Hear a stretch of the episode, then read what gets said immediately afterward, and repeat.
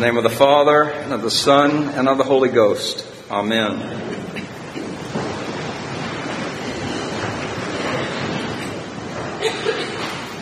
I don't know about you, but when I occasionally run across a single verse of Scripture that, in a nutshell, gives a synopsis of the whole gospel, I get a charge, get a charge of great joy.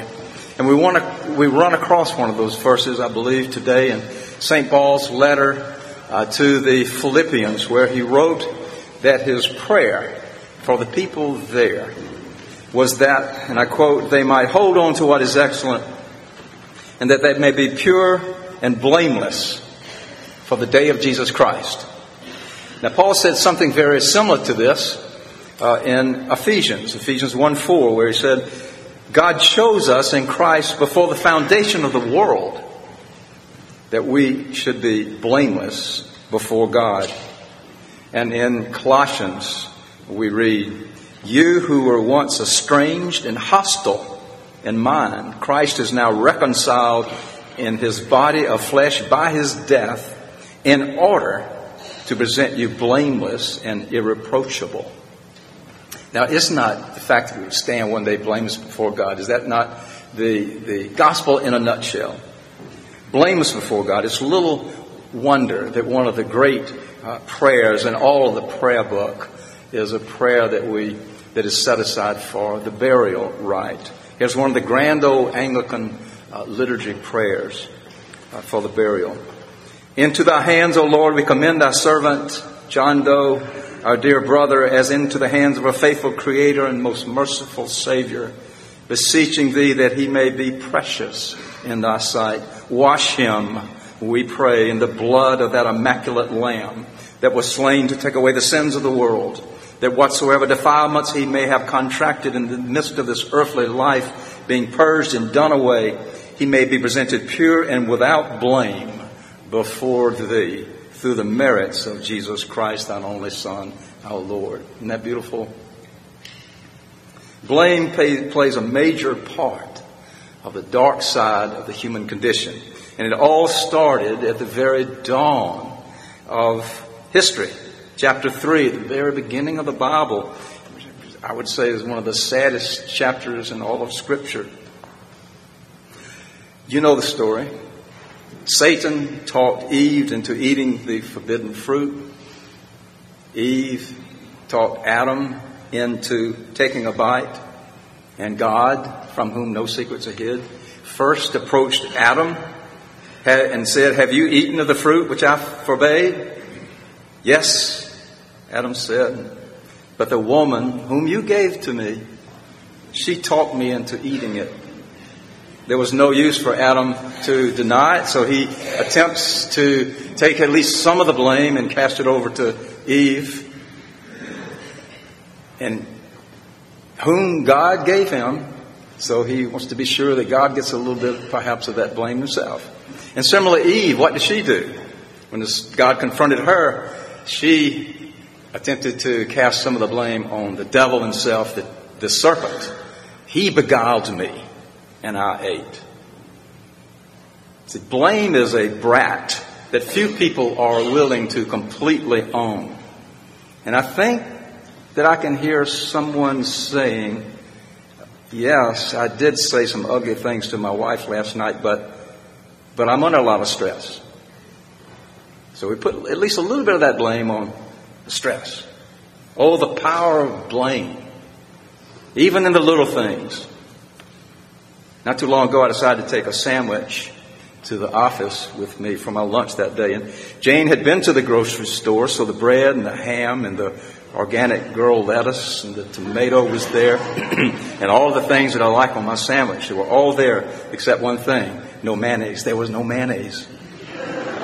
And Jane had already left the house, so I left a note with one word on it that she could see when she returned said mayonnaise. And it was written in the bold magic marker, underlined twice with two exclamation points on it.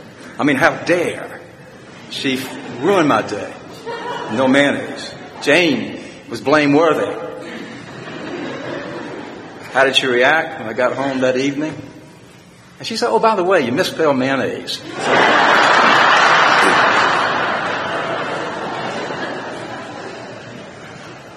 but even more crippling than the little things are the big things.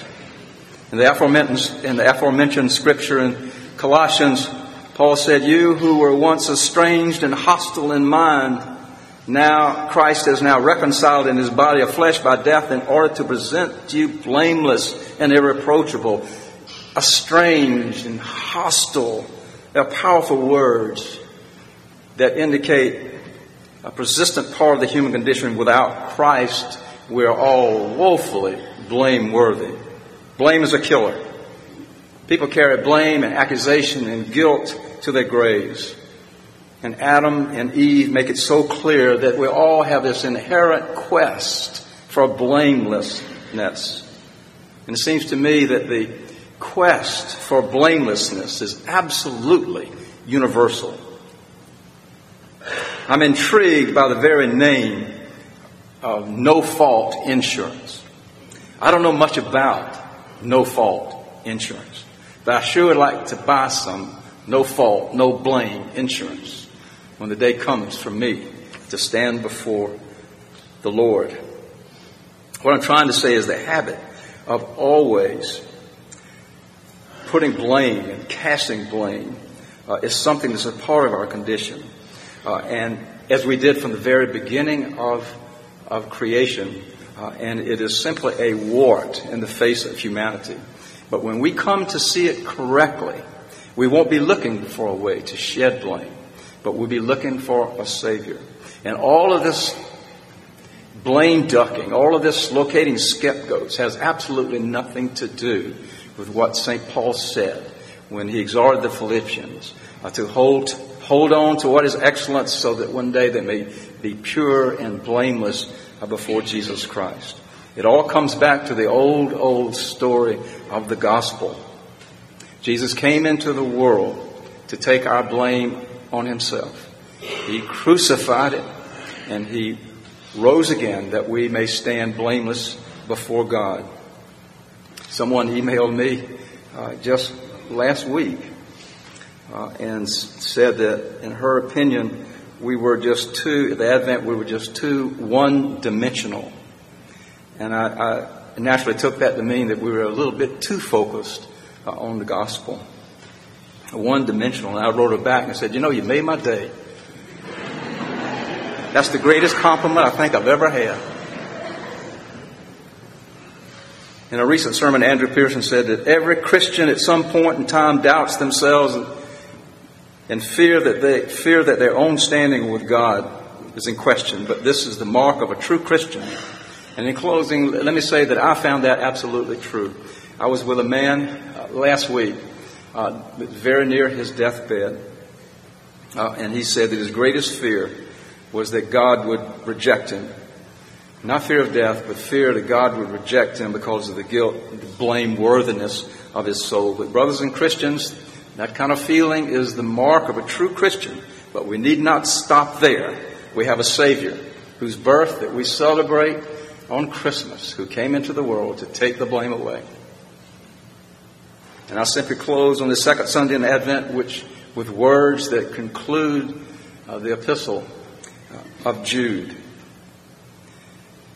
Now to him who is able to keep you from falling and present you without blame before the presence of his glory with rejoicing, to the only God our Savior, through Jesus Christ our Lord, be glory, majesty, dominion, and authority before all time, now and forever. Amen.